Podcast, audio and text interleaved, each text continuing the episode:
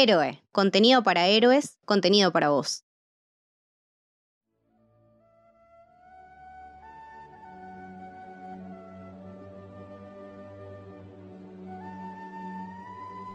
En un agujero en el suelo vivía un hobbit. No un agujero húmedo, sucio, repugnante, con restos de gusanos y olor a fango, ni tampoco un agujero seco, desnudo y arenoso, sin nada en que sentarse o qué comer. Era un agujero hobbit y eso significa comodidad. Tenía una puerta redonda, perfecta como un ojo de buey, pintada de verde, con una manilla de bronce dorada y brillante justo en el medio. La puerta se abría a un vestíbulo cilíndrico como un túnel, un túnel muy cómodo, sin humos, con paredes revestidas de madera y suelos enlosados y alfombrados, provistos de sillas barnizadas y montones y montones de perchas para sombreros y abrigos. El hobbit era aficionado a las visitas. J.R.R. Tolkien, El Hobbit.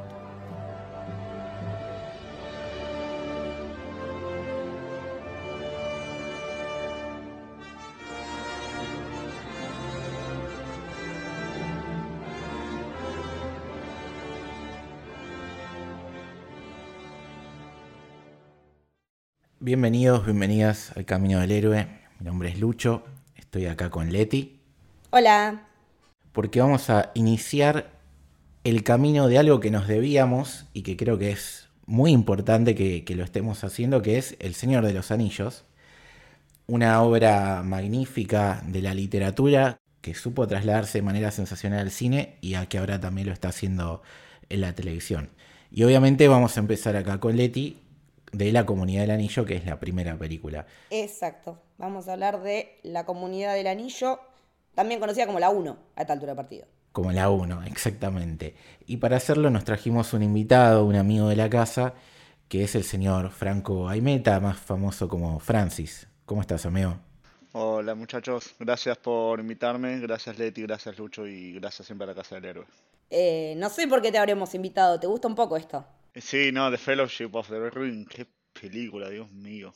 Una, una obra maestra rotundamente, creo que con el revisionado número 3000. No te aburre nunca, loco, no te aburre nunca. No, no, es una cosa impresionante, la verdad que uno la, la vuelve a ver y, y no sé si es la música, es la fotografía, es todo. Es el todo, es todo perfecto, es lo que genera, cómo está hecho, cómo está contado, cómo está actuado es, es una alineación de planetas astral a la que tenemos que agradecer eh, al universo que nos dio a este Peter Jackson en esta forma, con esta obra, con este ojo tan aguzado para la, para la adaptación, para el casteo, eh, con esa música de Howard Shore que es icónica, que la reconoces en donde sea. Eh, y con actores y actrices que en ese momento por ahí no eran tan conocidos y hoy son, no sé, Kate Blanchett, ponele.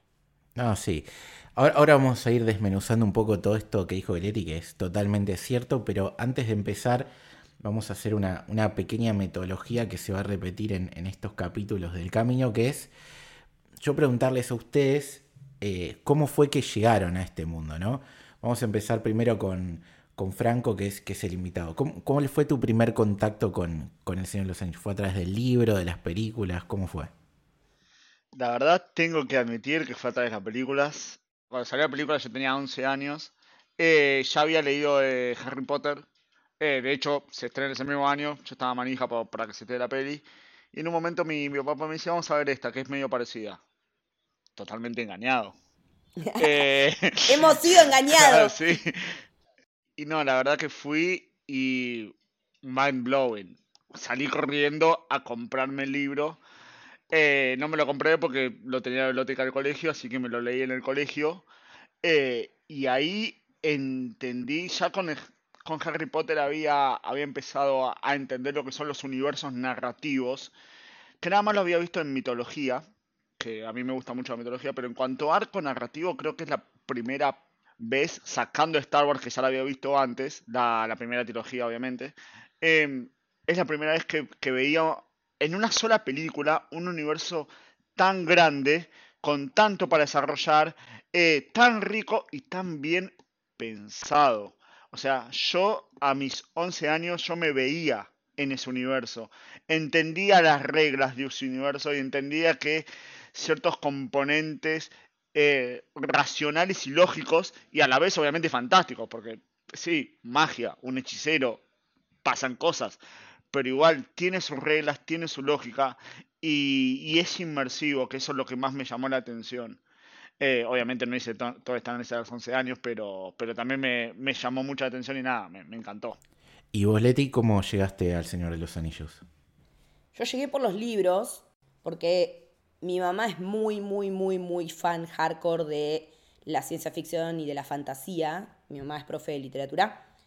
Y cuando sale la noticia de que se va a filmar esta película, tipo año 98, 99, por ahí, o como que se estaba filmando, eh, ya había internet en esa época, todo, mi mamá dice, ay, yo nunca leí El Señor de los Anillos, lo voy a comprar. Compró la trilogía, lo leyó, quedó volada la cabeza, o sea, le debe haber durado los tres libros menos una semana. Y al toque los agarré yo y después los agarró mi papá y después los agarró mis hermanos y entramos todos en esa, mi tía, y era como una locura familiar de estar hablando los domingos en la mesa del Señor de los Anillos de, lo que habíamos estado leyendo todos, no viendo, leyendo. Llega el momento en el que se estrenan las películas y ¿qué hicimos? Fuimos todos los integrantes de la familia al cine a verla. Y fue como increíble verlo adaptado y fue como eh, una de esas experiencias que no te olvidas más, porque después ya con mis hermanos, ellos con Harry Potter se corrieron, nosotros seguíamos yendo al cine, pero con El Señor de los Anillos fue como nuestra propia comunidad familiar en, esa historia. De hecho, mi hermano tiene tatuado un Nazgûl en una gamba, o sea, a ese nivel.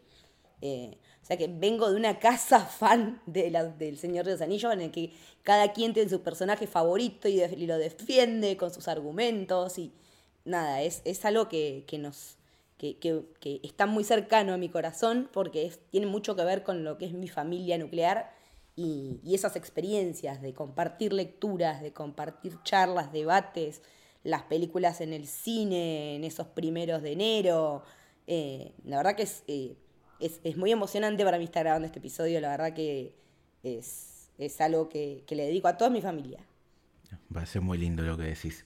En mi caso, no se lo voy a dedicar a, mi familia, sino a un amigo, a Alan, mi amigo Alan Sionsi, que nosotros siempre salíamos del colegio los viernes, íbamos a jugar al fútbol a, una canchita, siempre teníamos un mismo desafío contra un grupo de pibes, nos ganaban siempre, por cierto, alguna vez les hemos ganado, y era épico.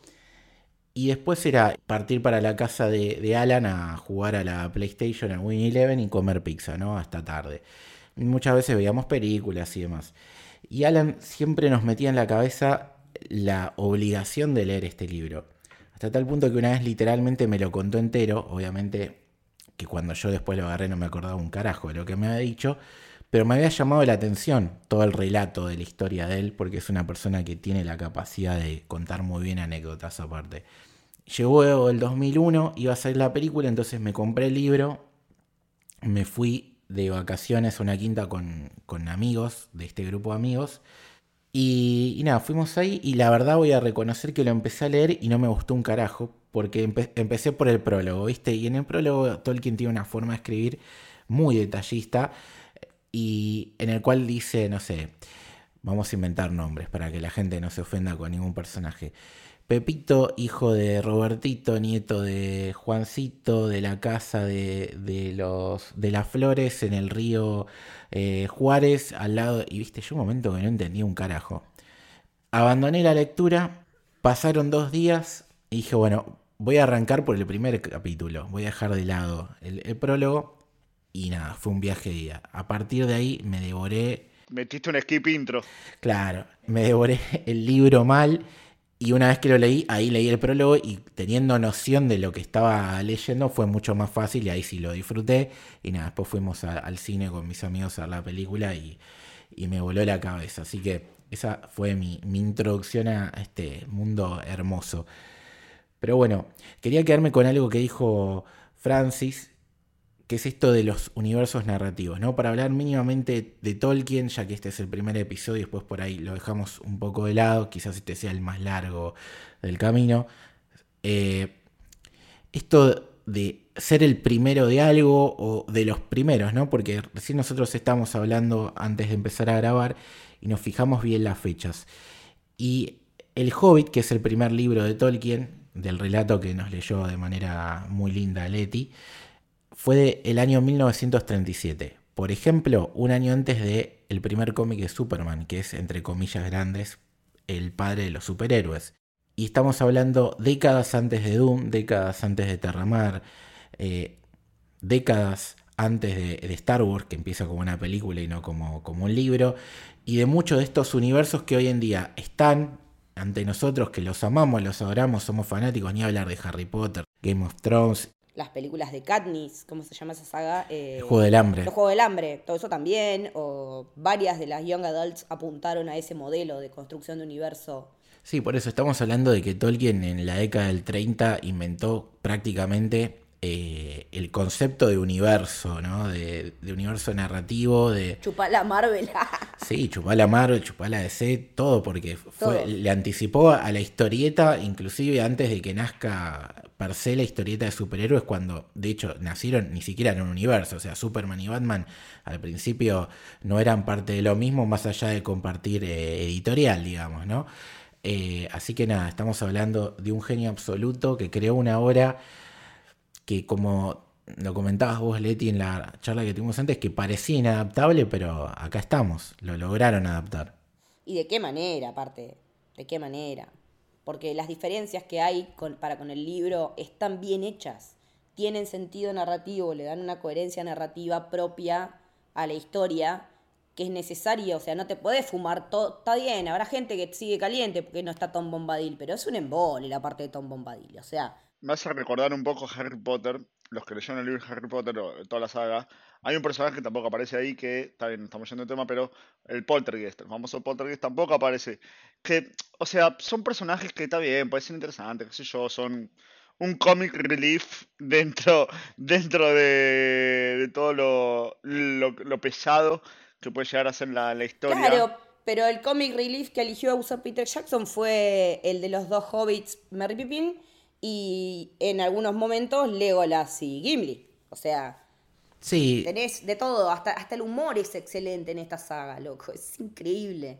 Y, y, todo eso también yo lo veo mucho más en las películas que en los libros, el tema del humor. Sí, después vamos a hacer un poquito, hablar de qué te suma la versión extendida, porque bueno, nosotros en el cine vimos una película y hoy en día casi todo el mundo que cuando entra a este universo es a través de las versiones extendidas y también un poquito las diferencias con los libros, que no son tantas, o sea, vamos a marcar lo más significativo. En mi caso coincido con Leti, eh, me parece que favorecieron a, la trama y sobre todo por lo que dice Francis, ¿no? El personaje de Tom Bombadil es interesante, pero en lo que es la historia de, de la comunidad del anillo. No pesa. Exactamente. No pesa y aparte va por otro lado, ¿no? Antes hablamos de universo narrativo y es un personaje que aparece en otras historias de, Tolkien. Entonces es como, no sé, el cameo sorpresa hoy en día en una película de Marvel o, de DC. Eh, pasa más por ahí, obviamente el que es lector fanático de todo lo que hace Tolkien te va, se va a enojar con esto que estamos diciendo, eh, pero Tom Bombadil en las poesías, bueno, entiendo, tiene importancia más que nada para el lector, pero dentro de la historia de la trama principal de, la trilogía del Señor de los Anillos no era tan importante y creo que su presencia hubiera sido narrativamente complicada. Sobre todo por lo extenso que es el libro y porque había que respetar dentro de todo un libro o una película. Y aparte de que ya las películas, las normales duran tres horas. O sea, no. La versión extendida dura cuatro, pero la normal dura tres. Claro, no, no, no es una película cortita justamente. Es más, si no recuerdo mal, tenía intervalo cuando la fui a ver la primera. Sí, tenía intervalo. Sí, verdad, creo que la primera película que yo vi con un intervalo. Yo también. Y mis viejos me decían que ellos eh, habían visto con intervalo, qué sé yo, tipo Benur en el pueblo cuando eran chicos. No, pero es verdad, me, hiciste desbloquear un recuerdo con eso de, del, parate en medio de la función para ir al baño. Eh, llegan las películas al cine, ¿no? Habíamos comentado esto de algo inadaptable, bueno, se pudo adaptar de gran manera. Y creo que más allá de eso, hay que hablar dos cosas de Peter Jackson. Primero que, más allá de ser un grandísimo director, que está clarísimo, que lo demostró en estas películas, no solamente es un gran director por cómo utiliza la cámara, sino cómo dirigió toda la crew, todo el equipo. Todo. ¿Por qué pasa esto? Las tres películas del Señor de los Anillos se grabaron a la vez. ¡Wow! O sea. Sí, un maestro, un maestro absoluto. Estamos hablando que en un año y medio grabaron tres películas, lo hicieron en Nueva Zelanda, mezcla de paisajes naturales y... Bellísimo. Chicos, no existían los drones, las cámaras iban colgadas para hacer esos planos, ¿me entienden? O sea, ¿qué? Pensar que hoy, hoy hay películas que están esperando para ver cómo le fue la primera, para ver si sacan la segunda o no. No, aparte, claro, acá hemos visto que hacían locuras, o sea, cuando hablas de y ves el detrás de escena, no se llevan a, a los actores a, escenas en montañas con, con, helicópteros y el mismo Peter Jackson te dice que llevaban equipos de supervivencia por las dudas que tuvieran que, que quedar eh, varados dos días sin que nadie los pudiera rescatar. O sea, hoy, hoy en día, primero es que no te dejarían hacer una cosa así, pero bueno. Eh, ¿Cuánto salió el seguro de esa película? La mitad del presupuesto fue el seguro de esta gente. Hoy no se puede hacer fuego en un estudio. Imagínate si van a poder hacer esto. no, de hecho llegó un momento que John Ben dijo, chicos, justo en la escena, la famosa escena de, que él agarra el anillo y que, y que tiene la duda, que, que, bueno, ya nos empieza a mostrar lo que le está pasando al personaje. Bueno, en esa escena, ese día se cagó tanto en la ida que cuenta Vivo Mortensen que él está todo el tiempo pensando, ojalá que no le repercuta en su cabeza decir, che, tengo que volver todavía en helicóptero. O sea, una cosa no es solo haber ido, sino volver. Y fue tan brillante la escena que Vigo Mortensen le dice, che, ¿se te había pasado por la cabeza? Y John Ben dijo, todo el tiempo. Y aún así pudo brillar, pero después de eso dijo, esta fue la última vez que voy en helicóptero. Entonces hubo otra escena que grabaron en una montaña que no era tan alta, obviamente. Y a partir de él iban todos en helicóptero y él la escalaba todos los días la montaña. Entonces desde el helicóptero lo, ¡Mi vida! Desde el helicóptero lo, lo veían cómo, cómo iba subiendo la, la, montaña. Pero bueno. Uno no se sube en helicóptero de manera tan fácil. claro. ¿Cuántos memes también nos dio todo esto, por favor? No, los memes épicos. Entonces, e, en ese contexto que estamos hablando, ¿no? Tres películas en un año y medio, no solamente pasa justamente por, por la cámara, sino porque había momentos que había hasta cuatro, cinco, seis eh, distintas unidades filmando escenas de una película, de otra y de la otra. Entonces, él primero saber delegar, ¿no? Decir, yo confío en que Juancito, Robertito y Pepito van a ser los encargados de hacer esto y lo van a hacer muy bien, sino también eh, tomar el control de lo que se está grabando a la vez y decir, che, vamos de vuelta con esta escena, eh, no me convenció. Entonces, eso es una locura absoluta que hizo este muchacho. Demente, un demente total. Sí, sí, nos sacamos el sombrero. Es la versatilidad del chabón la versatilidad del tipo y, evidentemente también esta capacidad de liderazgo para llevar semejante crew, como vos decías, Lucho, eh, pero de una manera tan exitosa también que hoy por hoy todos los que eran, todos los actores se siguen juntando y se siguen viendo. Ahí los dos hobbits, eh, Merry Pippin, tienen un podcast. Eh, debe haber sido un ambiente de trabajo tan agradable, tan que lo necesitas para la historia que estás contando también. Entonces, como líder de un grupo que, que logra generar eso, eh, nada, hay que sacarse sombrera con todo lo que hizo el tipo. Sí, aparte Peter Jackson fue productor y, parte del que adaptó el guion del libro, así que tiene, tiene mucho mérito y evidentemente esa triple función es, lo que le permitía tener en la cabeza todo lo que estaba pasando todo el tiempo y hacerlo bien, porque la verdad que no, no, es fácil. Eh, creo que fuiste vos, Leti, que hablaste un poco de, de la música, ¿no? De Howard Shore y creo que merece un destaque. Sí, es, escuchás la banda de sonido y visualizás la escena. Te pasa eso. Eh, Sabés al escuchar cuatro notas ya de qué, de qué escena es. Tiene una identidad tan propia. Eh, y lo que está haciendo también en la serie ahora también es muy bueno. No, aparte, eh, tiene esto de lo narrativo, ¿no? Cuando vos suena la canción, te está diciendo, no solamente es la canción de, Juancito, sino la forma o el peso que va a tener la escena. O sea, te va anticipando las cosas. Y, nada, eso creo que es, es, para pocos y el tipo lo, lo supo hacer muy bien. Y sí, a mí en el momento cuando suena la música de Aragorn se me pone la piel de pollo, ¿qué crees que te diga? Es como... Aparte también lo que manejan con la música y con la cámara, el miedo. Sí, sí, sí. Yo me caí las patas la primera vez que la vi, chicos, ¿eh? Cuando aparecen los primeros eh, jinetes oscuros, que después tenemos son los Nazgûl, los nueve reyes humanos que sucumbieron al poder del anillo que les dio Sauron. ¡Ah! Y, la parte en la que lo hieren a Frodo. ¡Ah!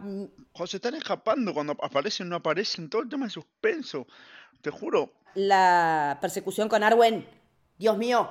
Es un, es un corto de suspenso y terror. Sí, sí. No, aparte mismo la, música principal de la Comunidad del Anillo es medio sombría.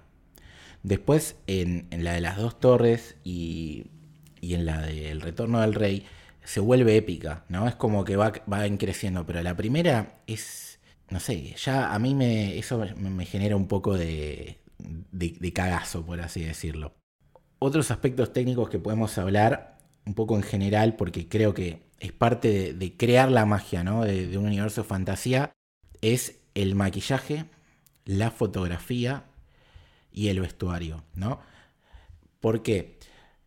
Estamos hablando que tenemos diferentes razas, ¿no? Tenemos al humano, al elfo, al enano y al joven, no como las principales. Hay más razas, ya lo sabemos. El mismo Vigo Mortensen es una subraza del humano y todos los, puristas nos pueden decir muchas cosas, pero bueno, hablamos de, de lo principal y cómo desde el maquillaje justamente, el vestuario, efectos especiales y la fotografía, vos ves en una película que hoy tiene 21 años, no solamente que no envejeció en nada, sino que te crees totalmente la diferencia de talla de estas razas.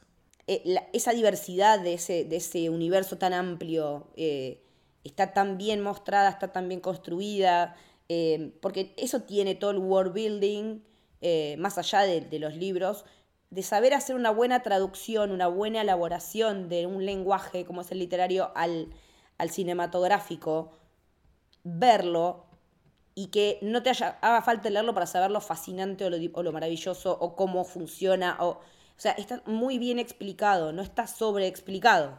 Eh, cuando te muestra algo tiene un sentido narrativo o tiene un sentido contextual, pero, lo va, pero tiene un sentido, ¿no? No te muestra nada porque sí. Tiene, tiene todas esas, esas cualidades de, de estar en cada detalle que tiene que, como lo tiene que tener, porque para un verosímil en fantasía es muy jodido, no es fácil de lograr. Porque menos cuando vos lo leíste y te lo imaginaste de la manera que te pintó. Eh, y, sentir que hay escenas que vos decís, esto es tal cual me lo imaginé cuando lo leí, es maravilloso. a mí me pasaba eso. Sí, no, pero aparte, por ejemplo, ¿no? Vos tenés a los hobbies que le ponen la prótesis esa para que te haga los pies peludos y demás.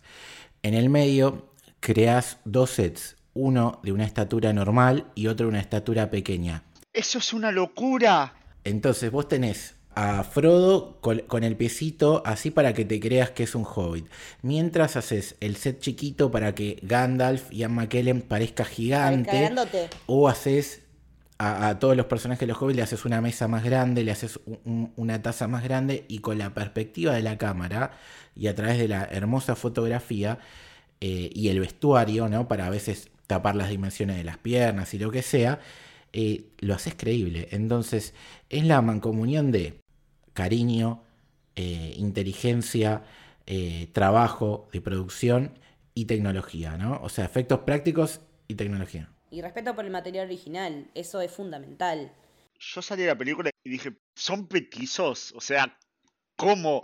¿Cómo, ¿Cómo hicieron esto?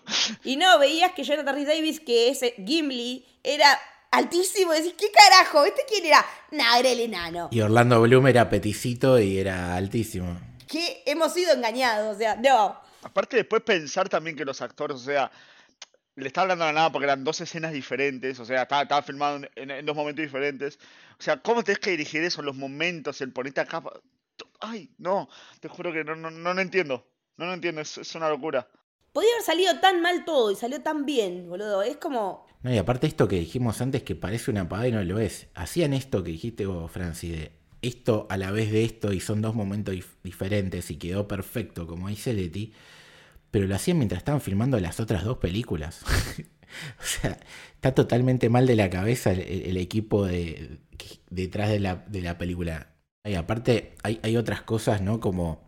Eh, el trabajo de los actores para que aprendan a usar las armas, para que aprendan a, hacer canotaje.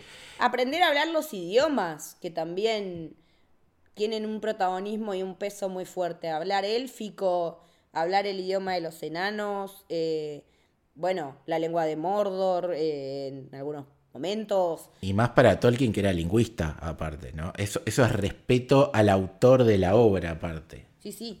¿No? Y aparte crear todo un, un alfabeto.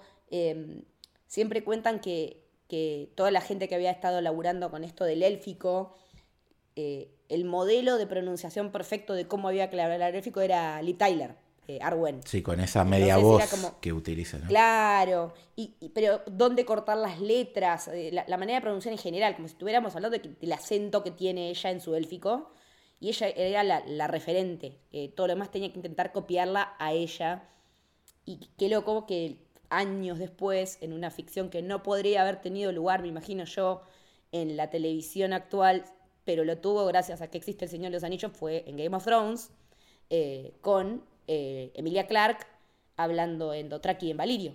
Eh, pasó exactamente lo mismo, todo el mundo decía, hablen como, como habla ella. Todo tiene que ver con todo.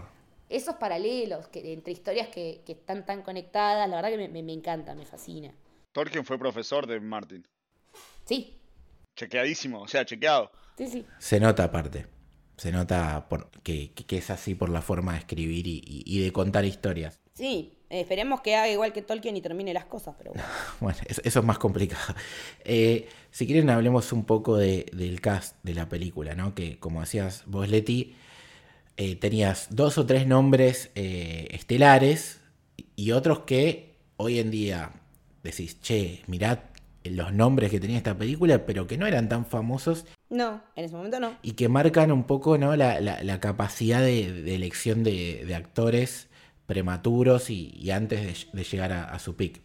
Por un lado tenemos los dos nombres más importantes que eran el de Christopher Lee como Saruman y el de Ian McKellen como Gandalf. ¿no? Esos ya eran actores Ideales, ideales. Nadie más podría haberlo interpretado que ellos. ideales, consagrados. En el caso de Christopher Lee, dicho por eh, el señor director de la película, er- era su- uno de sus actores preferidos, quería trabajar con él, era fan de él desde sus películas de terror en las dobles funciones de, de- de Hammer.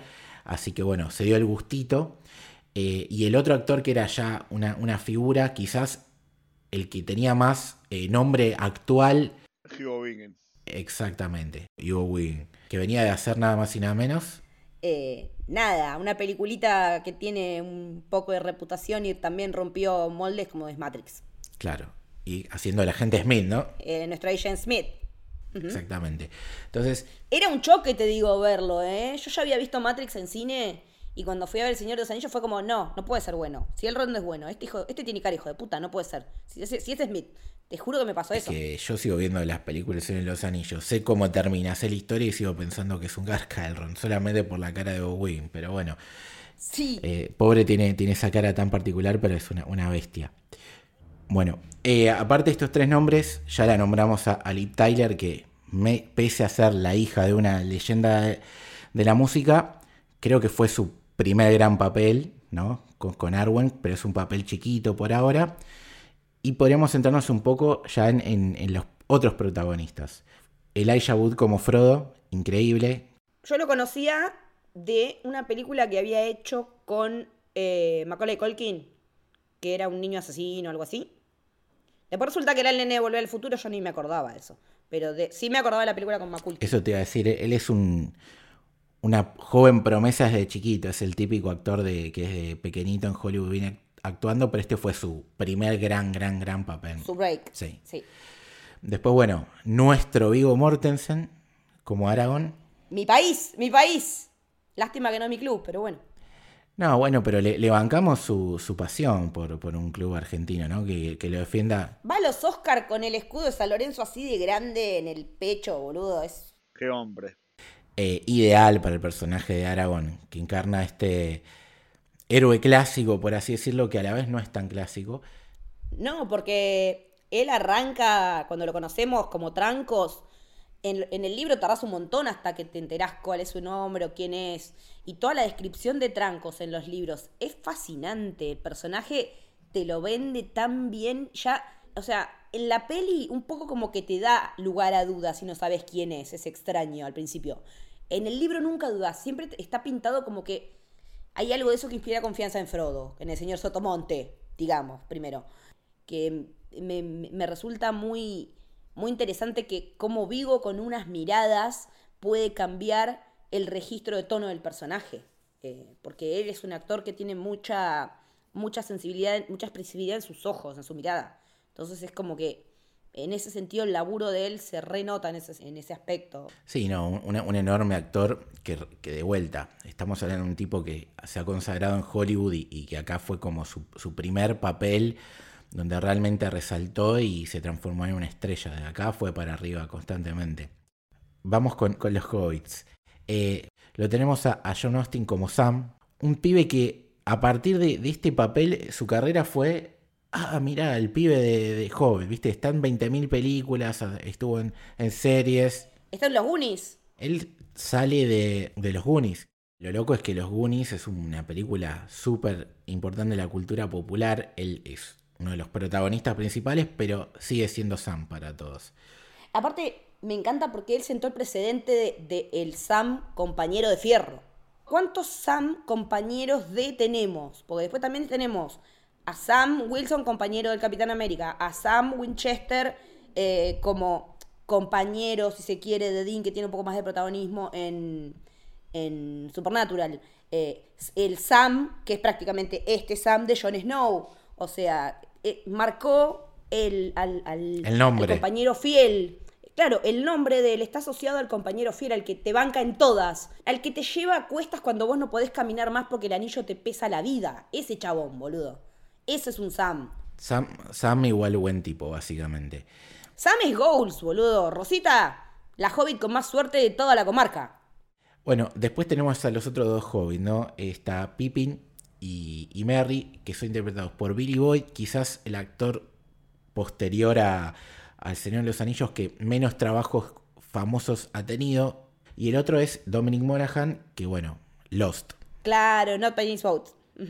Eh, gran personaje de Lost. Después tenemos a John Rice Davis, que hizo a Gimli, con, esa curiosidad que era uno de los actores más altos de, del cast, pese a ser el enano. Y después tenemos, por un lado, a Orlando Bloom, que hizo Legolas, que después de acá este recontra explotó cuando hizo Pirata del Caribe. Pirata del Caribe, eh, Troya y mil cosas más. Ahora está un poco más eh, desaparecido, pero ha hecho eh, una carrera enorme. Y por último tenemos a John Ben como Boromir. También conocido como el hombre, que es un spoiler que camina. El hombre que muere siempre, ¿no? Básicamente. Y bueno, su personaje en, en, Game of Thrones fue como Ned Stark icónico. Eh, la referencia directa, o sea, la referencia no puede ser más directa, boludo. Es el primero que se muere, te lo venden como héroe, eh, pero me, encanta, me encanta ese paralelismo del actor en esos dos personajes que son tan parecidos y tan diferentes a la vez, pero que representan también determinados ideales eh, y de lo mejor que ha hecho John Bean. Él nació para ser estos personajes, me parece.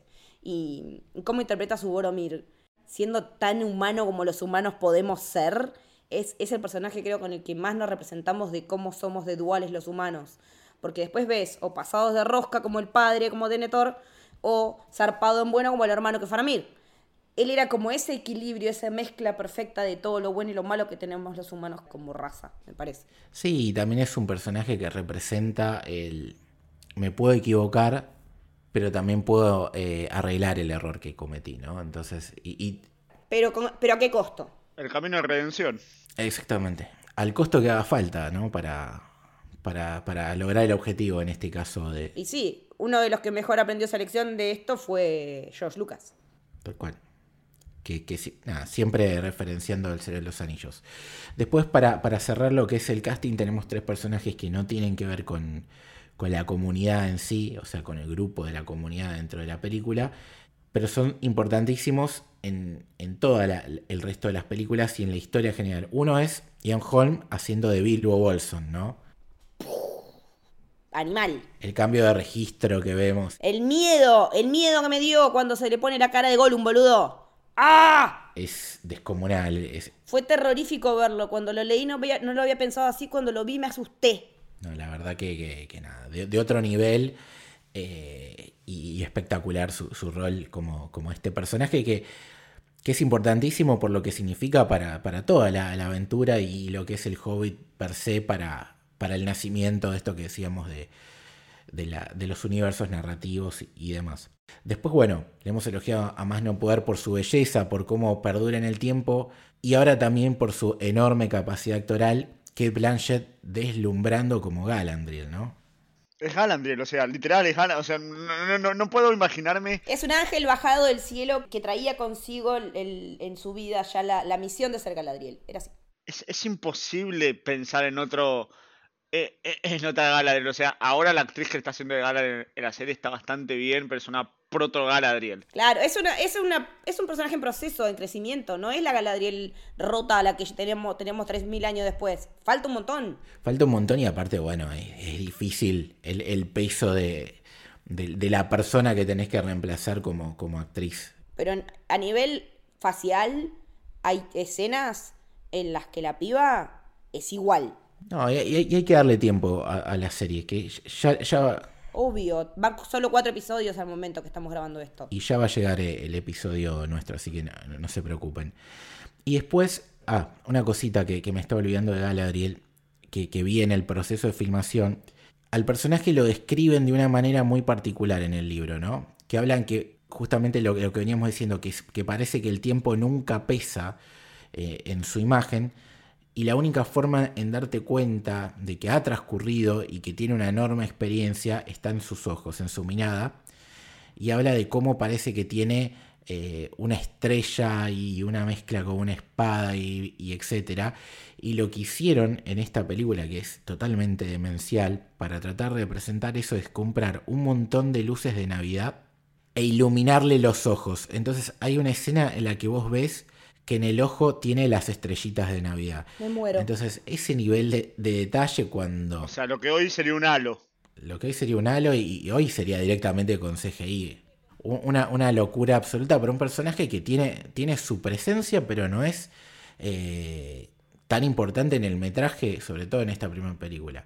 Bueno, y el último personaje que, que tendríamos que hablar y que es uno de los MVP absoluto es el señor Andy Serkis haciendo de Gollum. Gollum, Gollum.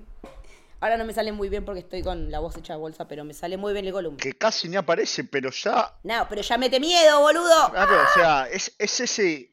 Es ese Cloverfield que, que, que, te tira lo tácito y dice está y no está, es, es, una sombra que te persigue. Nos está siguiendo, nos está siguiendo. En todo el libro, en toda la película está, está, o sea, está presente, es, un observador, que siempre está presente, un observador creepy, es buenísimo.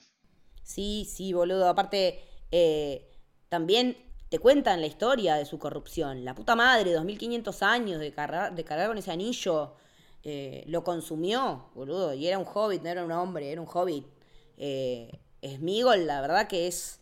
Y aparte, ah, pienso en lo que va a ser ese personaje más adelante, es pero ya esta presentación con esos ojos, eh, empezar a trabajar con esa tecnología que ahora ya es moneda corriente, pero cuando se hizo Smigol era totalmente innovadora, la del traje verde con los puntitos para el capture motion, o sea, y la voz de Andy Serkis, por favor, por favor.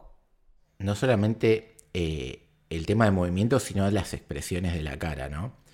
Que esa era la revolución. Y después qué loco, ¿no? A nivel narrativo lo, que dice Francis también, ¿no? Él es un personaje que es espectador, casi no aparece, está ahí como una amenaza. Y básicamente sucede lo mismo con Sauron, ¿no? La película. Vos lo tenés al principio y después siempre el ojo y el peso de, ojo que esto va a permitir que vuelva este personaje. Que, entonces, dos de los villanos, pero en realidad Gollum no es un villano, es una cosa mucho más compleja que eso. yo no, no sé si existe una una etiqueta que pueda encajar en qué tipo de personaje es Gollum en esta narrativa. Creo que la etiqueta se la da Gandalf, que Frodo en un momento le dice, qué lástima que Bilbo no lo mató. El de Gandalf le dice, yo no sé si tendría lástima. Claramente tiene un papel importante a desempeñar, para bien o para mal. Pero no somos nosotros quien para juzgarlo. Que, spoiler alert, al final sí, te decide todo. O sea, ahí ya, te, ya es un foreshadowing bastante interesante, o sea, también con el diario del lunes, pero ahí ya te, ya te habla lo que es Gollum, y ya te da, en la primera película, vos no ves nada, ya te dice, che, mirá, ojo, este va a ser un peso interesante, dale bola. Sí, es un personaje trágico, básicamente, y, que termina siendo un héroe, ¿no? Porque eso es lo loco, porque, bueno, ya lo vamos a ver a la tercera, ya todos sabemos cómo termina, pero digamos, termina siendo un héroe por, lo que termina siendo sin querer ser un héroe. Pero bueno, habíamos dicho que íbamos a comentar un poco por arriba las diferencias entre el libro y qué suma la versión extendida, y, lo tomo porque estábamos hablando justamente del personaje de Gollum. Si uno se pone a, hilar las diferencias del libro con la película son infinitas, principalmente porque hay montones de diálogos que no se dicen de esa manera o que los dicen otro personaje, entonces no nos vamos a, poner a, hilar en eso. Pero creo que hay tres cosas que podemos debatir que son las más importantes, las más más importantes con respecto al libro. Uno tiene que ver con el prólogo, ¿no? El libro empieza ya directamente en Hobbiton, con, toda esa escena hermosa que, nos muestran ese mundo, mientras que la película nos cuenta eh, lo que sucedió en el pasado y cómo lo derrotaron a Sauron. Pero a ver, también empieza con eso porque hay una decisión narrativa de no empezar con el primer libro. O sea, estamos, estamos en la mitad de la historia. Sí. No, que una, tomás una decisión narrativa de contar El Señor de los Anillos y no contar ni el Silmarillion ni el Hobbit, básicamente. Claro, pero me echando poquitas cositas de cada una en ello, en, la, trilogía. Exactamente. Entonces, ya poner el prólogo ese creo que es un acierto, pues aparte es espectacular esa escena. Y tiene otro cambio, porque no solamente es que, nos cuentan esa historia que pertenece a otro relato, que nada que ver con, sobre todo el inicio de la Comunidad del Anillo, sino que ahí vemos a Isildur, al, ver a fallecer a, su padre, cómo le corta la mano a Sauron y se queda con, con el anillo. En el libro eso no es tan así, sino que son otros dos personajes, o sea, es Elendil, su, su padre, y Gil-galad, los que lo derrotan a Sauron, y una vez que ya está derrotado, ahí va Isildur y corta eh, y se queda con el anillo esto a la larga termina siendo mejor para el desarrollo posterior del personaje de Aragorn, ¿no? Toda esta cosa de el rey de Gondor y cómo el propio Sauron le tiene miedo a, ese concepto, ¿no? Esta es la traba que constantemente me, detiene mi camino hacia, hacia mi, objetivo. Entonces, creo que podemos coincidir que esa diferencia terminó siendo positiva. Sí, sí, sí, le, da un trasfondo mucho más interesante a, a Aragorn y más compacto. Y resignifica el concepto del poder también. Que antes, o sea, veíamos a Isildur como heredero, pero acá lo vemos como héroe y villano, que antes no, no en los libros no, teníamos ese concepto. Sí, sí, también. Y, y aparte permite mostrar el poder del anillo a través de cómo va manipulando a las personas, ¿no? Cómo pasa de héroe a, villano y cómo tiene, termina un, final trágico y hasta ridículo. Eh, también de vuelta a lo que mostró y cierto personaje muriendo en el baño, ¿no? De alguna manera. Eh, otra cuestión que, podemos comentar de diferencia significativa es cómo cambia, que lo, comentamos un poco, la omisión de del capítulo 3 al 9 del libro hace que desaparezcan personajes de Tom Bombadil que tienen que ver con la cultura y los libros de, Tolkien, pero que no tiene que ver con la trama. Eso ya dijimos que nos parecía a todos que estaba correcto. El otro es eh, la omisión absoluta de Glorifindel como compañero de ellos en la travesía y siendo el que los rescata en el río de los Nazgûl. Que acá la suman Arwen y de vuelta, creo que es beneficio del, personaje a futuro de Aragorn y, su vínculo con este personaje. Exactamente. Que te va a ayudar a, entender por qué se toman determinadas decisiones eh, y no otras. Eh, o sea, como que ella es una mina de armas tomar, Arwen, eh, que, es capaz de cargarse a un hobbit al hombro para rescatarlo porque sabe que tiene una misión importantísima. Y cuando le tira los caballos de agua, boludo. Épico. ¡Ah! Igual todo lo que nos dé más, más tiempo de cámara en Liv Tyler, yo estoy a favor, así que me parece perfecto la decisión. Obviamente, eh, somos, somos tres. Eh, y después, aprovecho esta diferencia para hablar de, algo que no, comentamos hasta ahora, que es cómo termina la primera película, ¿no? Que es un final tremendo, porque por momentos... Te parte al medio. Te parte, te parte al medio, que es la, la muerte de Boromir. Esto e, en el libro ocurre en el primer capítulo de Las Dos Torres, mientras que acá Peter Jackson para mí totalmente acertado nos lo muestra en el final de esta película. Y vemos después como Frodo termina yéndose y de vuelta, esto potencia el personaje de Aragorn, potencia el personaje de Frodo y le da un final épico rotundo a la primera película, pues decís, creo que nos pasó a los tres, vimos la película y decís, ¿y ahora? Quiero más. Con mi mamá salimos diciendo, ya se metieron con el segundo libro, como no pudiendo creer que lo hubieran terminado ahí. O sea, como que era... No puede ser que terminó en otro lado, era completamente inesperado. Y nada, también eh, está buenísimo cerrar el arco de un personaje en, ese, en esa instancia, no en la posterior. O sea, está perfecto que lo de Boromir pase donde, donde pasa en las películas. Porque a nivel simbólico viene a ser la segunda pérdida y la que termina de confirmar que la comunidad del anillo se va a desbandar.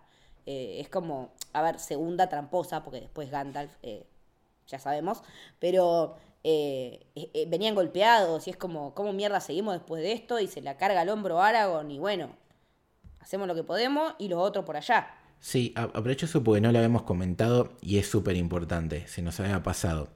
la supuesta muerte de Gandalf, ¿no? para aprovechar y unir con esto que hablamos la diferencia del, libro con las películas, eh, en la película nos da a entender que Gandalf no quiere ir a Moria porque sabe que hay algo, que después vemos que terminaría entre comillas grandes siendo lo que lo mata, que es el, demonio este. Sí, el Balrog, una, es una de las eh, criaturas de Morgoth. Exactamente. Bueno, termina encontrándose que, que, es espectacular la pelea, el famoso no pasarás y todo lo demás. You shall not pass.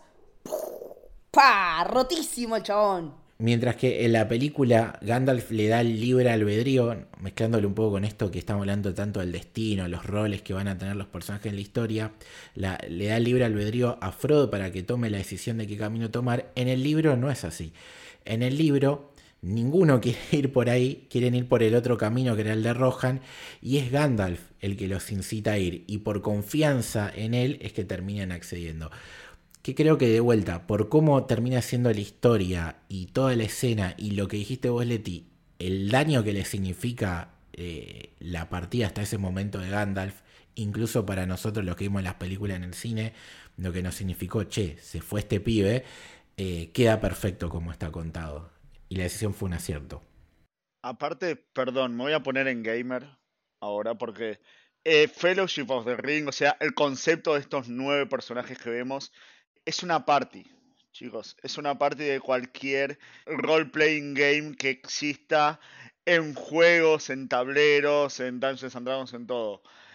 Imagínense si pierden a su mago, al único mago que tienen en toda la party, eh, en todo el grupo, y después a eh, Boromir, que viene a ser como el paladín. Porque Aragorn no es el paladín en ese momento, es, es como el el ranger o el aventurero. Es un dolor, es un dolor tremendo, no te recuperás. De esa no te recuperás. Eh, con lo cual es fuertísimo, es muy fuerte a, niveles eh, mecánicos, ni siquiera narrativos, a niveles mecánicos es fuerte. No, y aparte, lo que decíamos al principio, ¿no? Jean Ben, todo bien, pero eh, no era tan, tan importante a nivel actoral. En cambio, perder a Ian McKellen es como, che, se la rejugaron. Después, bueno, por suerte vuelve y vuelve para tomar revancha de, Saruman y, todos sus quilombos. Para, para, ir cerrando, podemos, ya que si hay alguien que todavía no vio las películas, que dudo sinceramente, eh, o que no vio las extendidas, contarles un poquito por arriba qué ventajas tiene eh, con respecto a la normal. Son muchas las escenas que suman, porque como dijo Leti, es casi una hora que agrega de metraje, es una locura pero yo creo que hay un par que, son realmente importantes de destacar. Una es básicamente todo lo del principio porque expande mucho más eh, el lore de lo que es un hobbit, ¿no? O sea, sus costumbres, cómo se comportan. Eh, y me parece que eso suma a la película. ¿Ustedes qué, qué son? Yo soy re hobbit. Dame comida, dame bebida, dame mi casita y estoy perfecto. Y encima hasta serían mi tamañito sus casas, así que Yo soy de Boca, no sé qué sería eso, un orco, ponele. Eh... Eh, y creo que soy un hobbit también, y Francis también, o sea, todos somos medio hobbit. Me gustaría ser un Dunadil como Aragorn, pero no nos da el cuero ninguno, me parece. Otra cosa que creo que es importante destacar de las versiones eh, extendidas tiene que ver con eh, Galadriel. Está la, escena esta que con sus regalos, eh, la explicación y todo eso suma muchísimo para lo que viene después. Un montón, un montón. Y aparte potencia al personaje. Creo que el propio Peter Jackson eh, agradeció poder tener la versión extendida justamente para, para contar eh, esas escenas. Está también la escena en la que le ponen las capas con que les dicen las capas que los pueden llegar a volver invisibles, o la, Harry Potter otra vez. Ante el ojo de Sauron, claro. Claro, ante el ojo de Sauron con, con, con el broche de la hoja élfica, eso también está agregado. Está la primera vez que se utilizan anillos, gente en las versiones extendidas. Porque nosotros en la película normal, al primero que vemos usar el anillo es a Bilbo eh, en su cumpleaños. Pero en la versión extendida lo vemos a Sildur. Claro.